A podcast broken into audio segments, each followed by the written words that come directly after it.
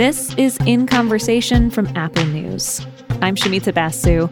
Today, how facial recognition technology is upending privacy.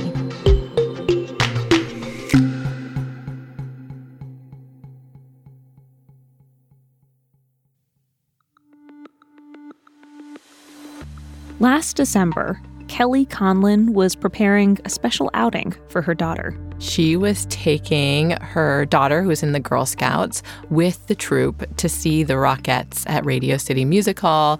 It was, you know, a holiday show. This is Kashmir Hill, a tech reporter for the New York Times.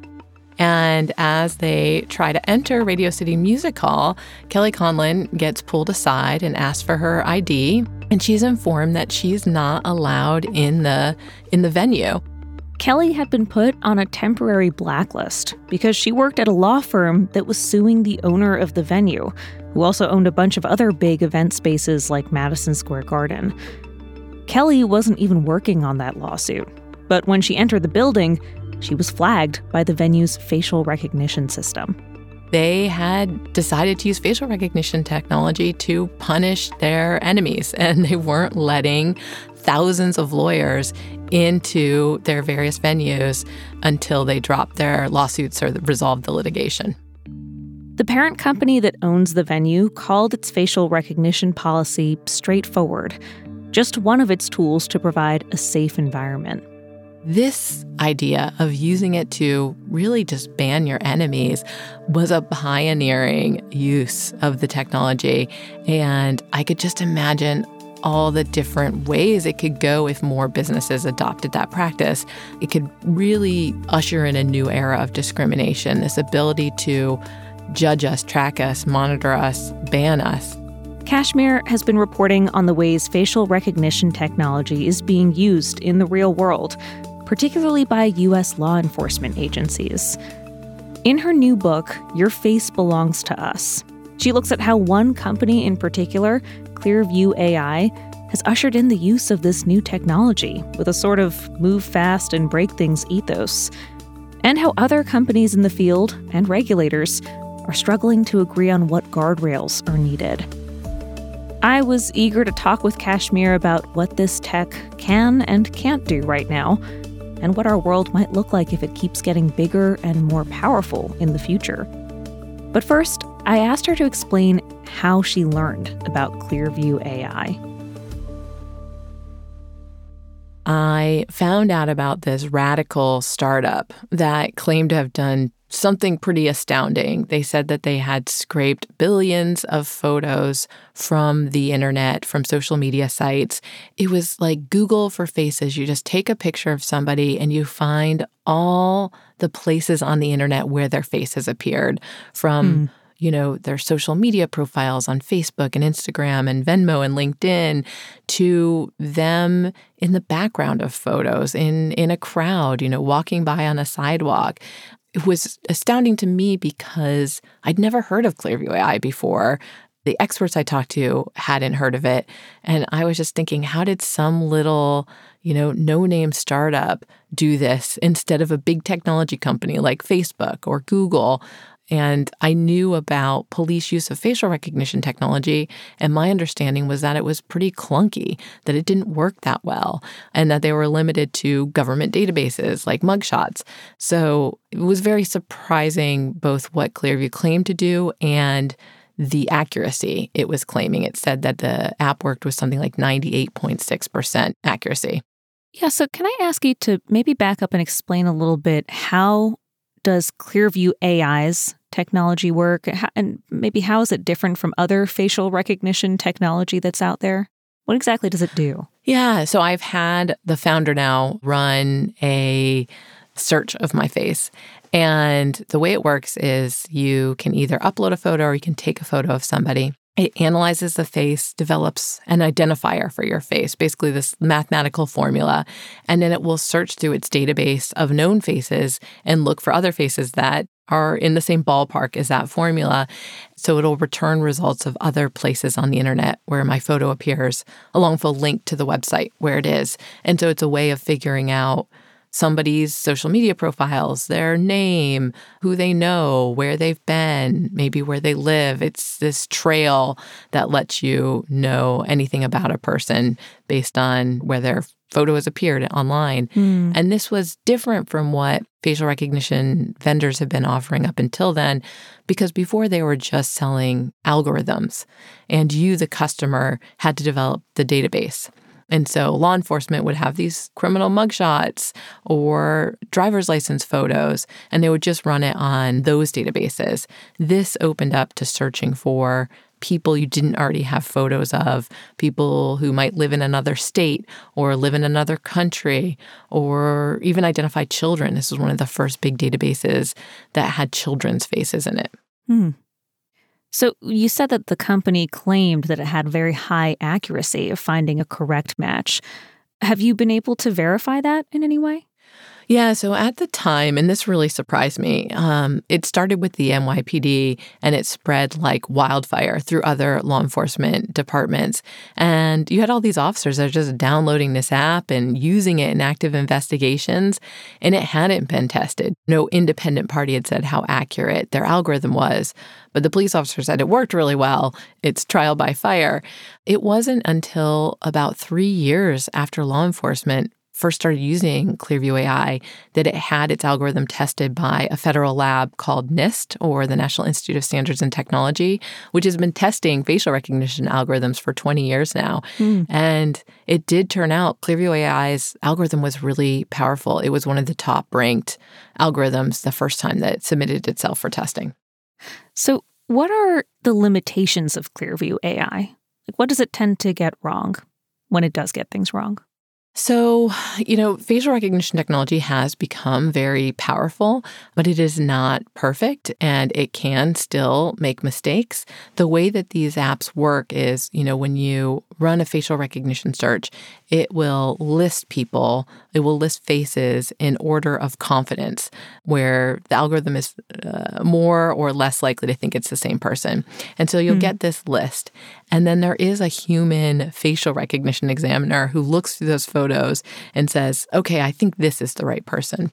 And so we have seen this go wrong. There's been a handful of mistaken arrests in the United States that we know of, and one of them has involved Clearview AI. And so this was a case where there was people buying designer purses at consignment stores in and around New Orleans with a stolen credit card. They had surveillance footage. They ran the guys' faces through Clearview AI and one of them was a hit for a man who lived in Atlanta, Randal Quran Reid. And they went to his Facebook profile and they saw that he had a lot of friends in New Orleans. And based on that, they actually issued a warrant for his arrest and a request for extradition because he lived in another state. And so, Mr. Reid, the day after Thanksgiving, he's driving to his mom's house and he gets pulled over by four police cars, asked to step out of his vehicle. And they start arresting him and telling him there's a warrant out for him for larceny in Jefferson Parish. And he doesn't even know what that is. He says, Where's Jefferson Parish? They said, It's in Louisiana. He said, I've never been to Louisiana in my life. So he ends up arrested. He has to hire lawyers in Georgia and Louisiana. He is sitting in jail for a week awaiting extradition and trying to clear this up, trying to figure out why he's been accused of this crime. And uh, one of his lawyers basically gets a detective to admit that it was facial recognition. And so they send the detectives more photos of Mr. Reid and a video of his face. And the detectives realize he's got this kind of telltale mole on his face that doesn't match the person they're looking for. And so they drop the case. Listening to your story and imagining how it can be heard in almost two ways, right? There's the one on the one hand, concerns about wrongful arrests that could arise because of this. And then I hear the other way, which is, well, this actually just makes the case that this technology, if it got a little bit better, would be even more valuable, would be a great tool, would actually create even more accuracy to some degree. Have you heard both of these arguments laid out? I mean, I think we're at that point right now. The technology is very powerful and it can be very accurate. I mean, you can actually see it for yourself.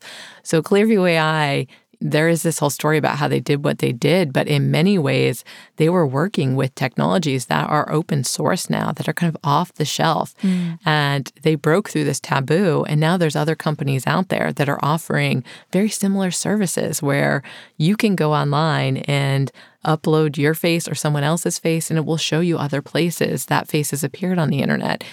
You can go to a site called pimeyes.com, upload your photo, and see you know, how well this can work. I, I think we are at the point now where we need to acknowledge that this technology is very powerful, it is very accurate, and we need to grapple with that as a society. How widely do we want this deployed? How ubiquitous should it be? Yeah. And who should have access to it? And should we as individuals have the right to not be put in these databases or get out of them if we have already been put inside them, which most of us have been? Yeah, and I should say we've already seen plenty of scenarios where the issue isn't whether or not the technology is accurate, but whether it's being used ethically. And maybe I can ask you to say a little bit about what we've seen happen in other countries, in places like Russia and China, where we know that facial recognition technology is being used to monitor and even penalize people, right?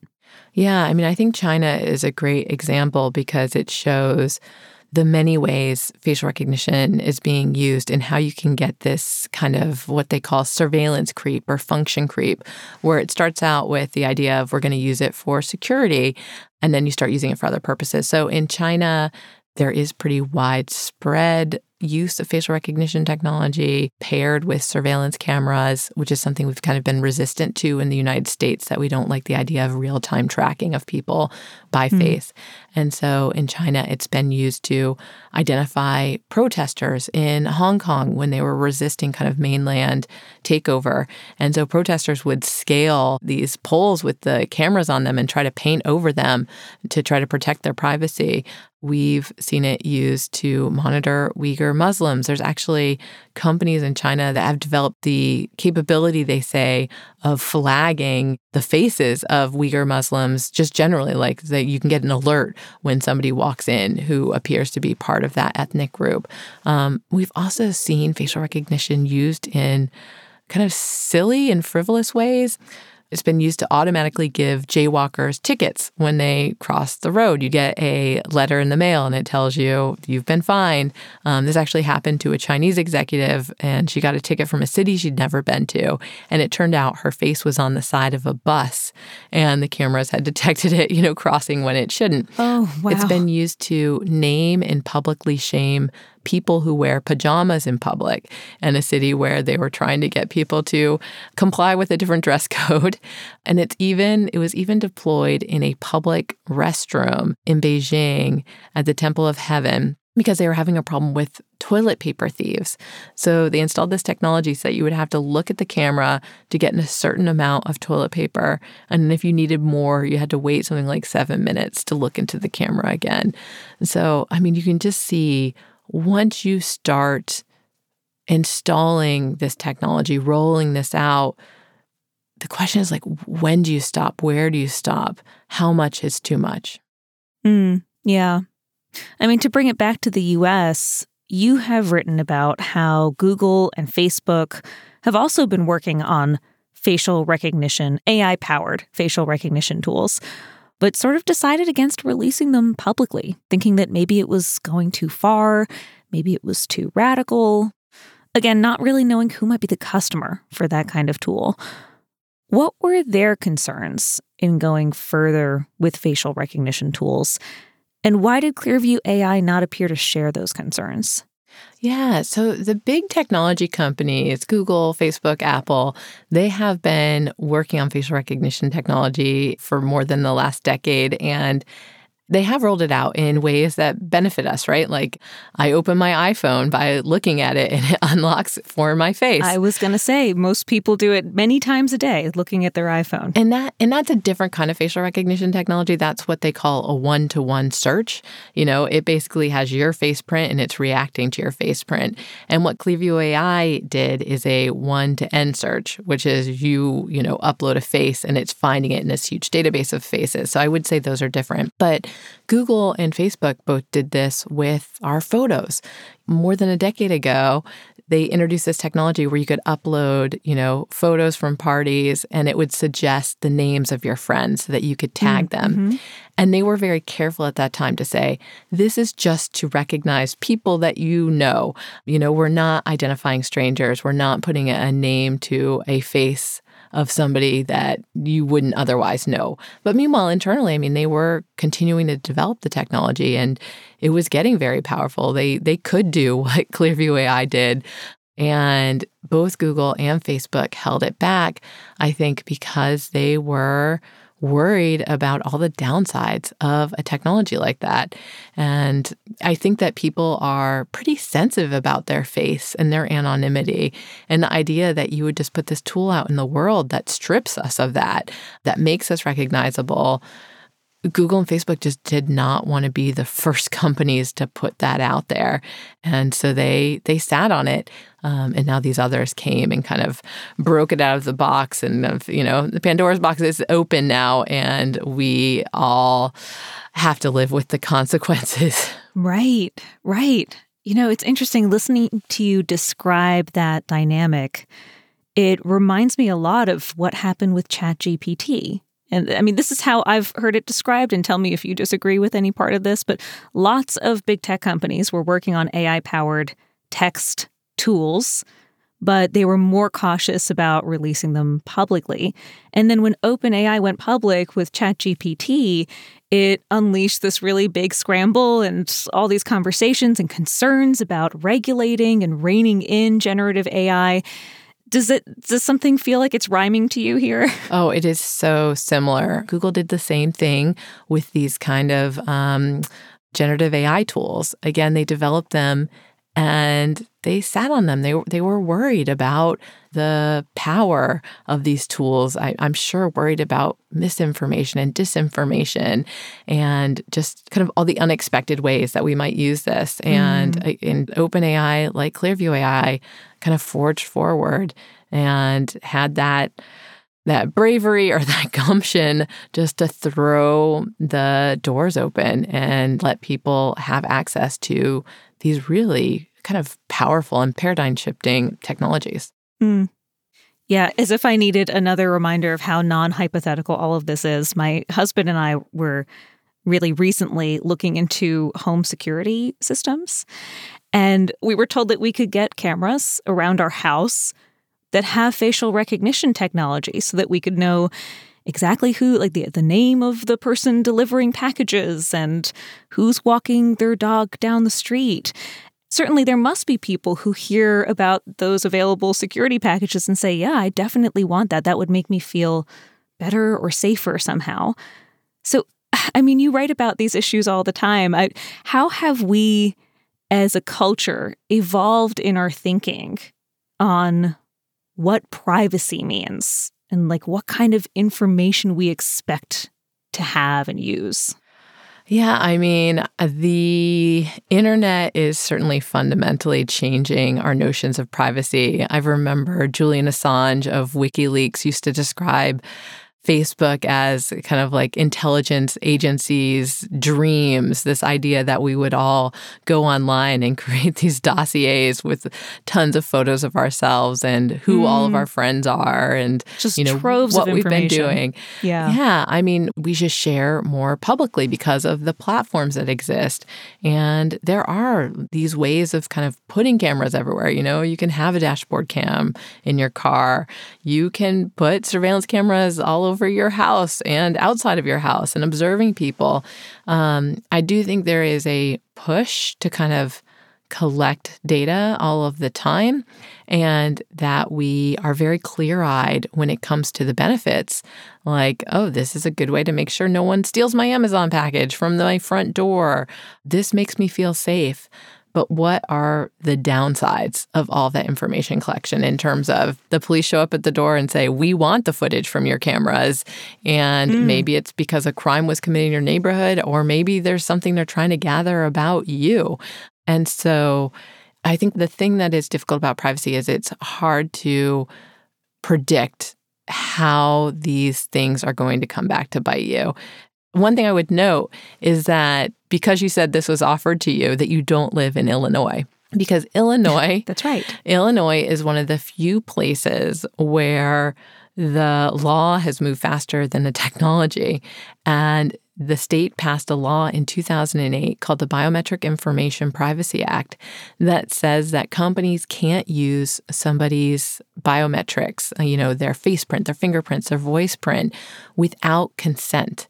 And so you wouldn't be allowed to, if you lived in Illinois, just to throw facial recognition up on all of the cameras and kind of track all the people that lived around you mm. without their consent, or it would violate this law. Oh, that's really interesting. Yeah. So it also speaks to how much easier it is to get laws passed at the local level, at the state level, than at the federal level, where there's just so much gridlock. So, this is one of those issues that it's worth thinking about locally. Um, you know, what is your city doing? What is your state doing about this? Yeah. I mean, just to go back to the example that we started with in our conversation the lawyer who was turned away from seeing the Rockettes with her kid, and many lawyers who were turned away from various shows at various venues related to MSG. Was that found to be a legal use of the technology?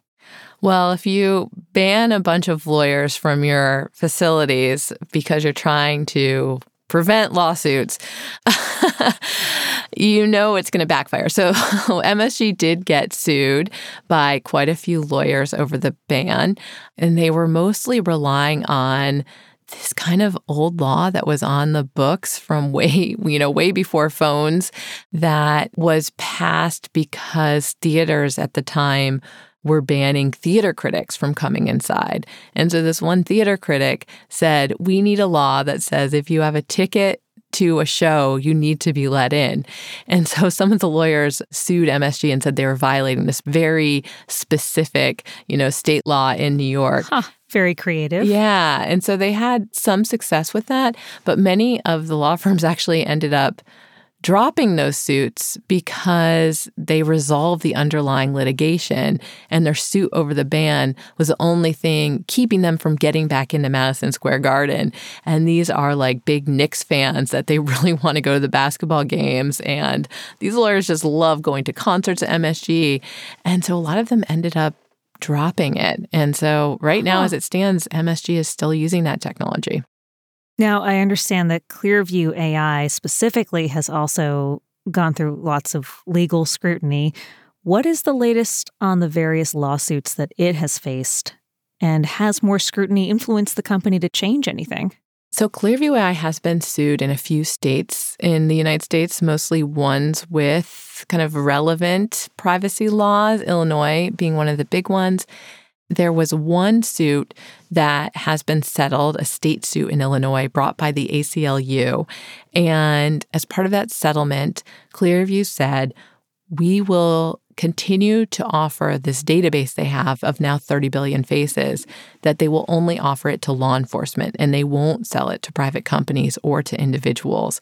And so they essentially agreed to limit the market for the product. Mm. And Clearview also has been investigated by privacy regulators outside of the United States, in Canada, Australia, Europe.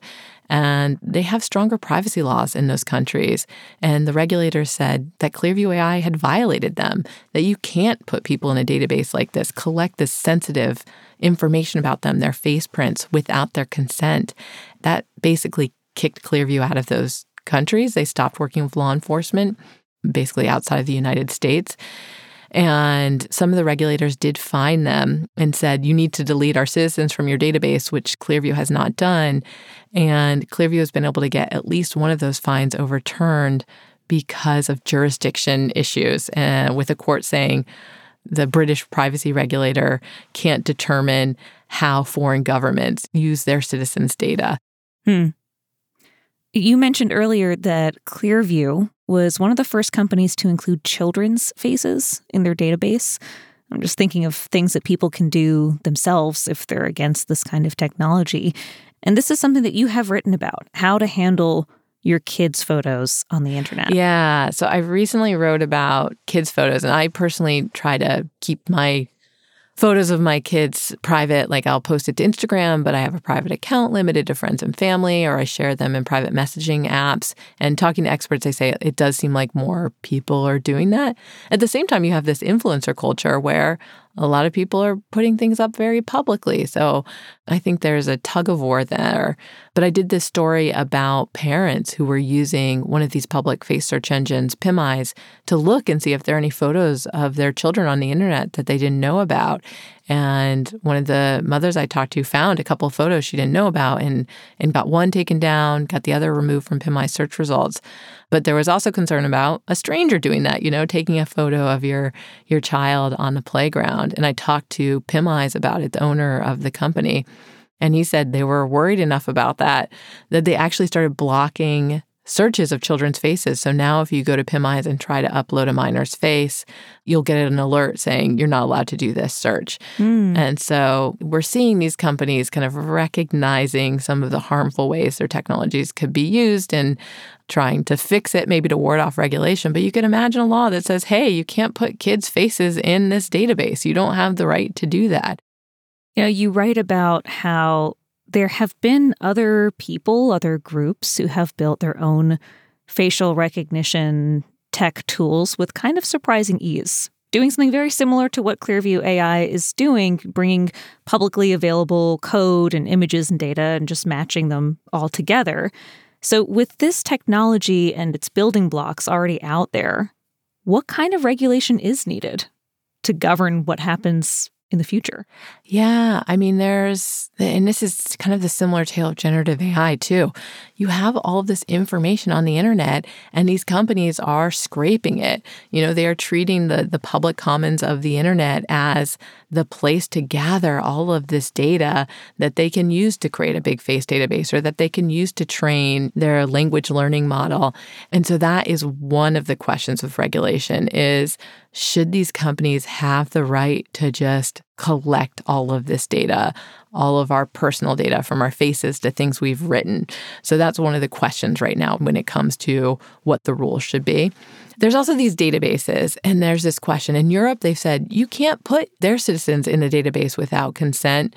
Here in the US, in the few places where we have states with privacy laws, they say you need to let people out of these databases. So if you live mm. in California or Connecticut or Virginia or Colorado, you can go to Clearview AI and say, hey, I want access to the data you're holding on me, and I want you to delete me. Which is a different, requires a different step. Opting out is very different than opting in. Right. And opt out laws tend to be less effective. And I actually looked at this. California requires companies to say how many of these requests they get. And California is a mm. place with 34 million people.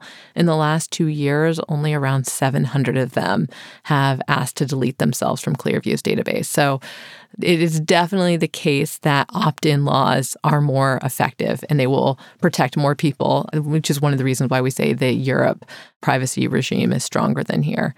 And then I think Illinois is a great example of a very effective law that says you can't use somebody's biometrics without their consent. That is another way that we could go. what is it about what we're doing in America or what we're thinking about in America where we are so uh, I don't know, we're we're so averse to articulating what we need these laws to look like? Oh my gosh, that's a big question. I mean, I do think, having covered technology for a while now, that there is a concern about limiting what these companies can do. And these are very important companies to, you know, the US economy. And we have traditionally relied on them to make the right decision. And I actually think facial recognition technology is a good example of a time that they did. You know, Google and Facebook sat on this and they held it back and they did not think it was something they should put out into the world. And so, in that case, you know, kind of self regulation worked. But then eventually you're going to have these smaller actors come along who don't have anything to lose and only have something to gain by putting some new mm. radical technology out there. You know, what Clearview AI did was not a technological breakthrough. It was really ethical arbitrage. They were willing to do what other companies won't.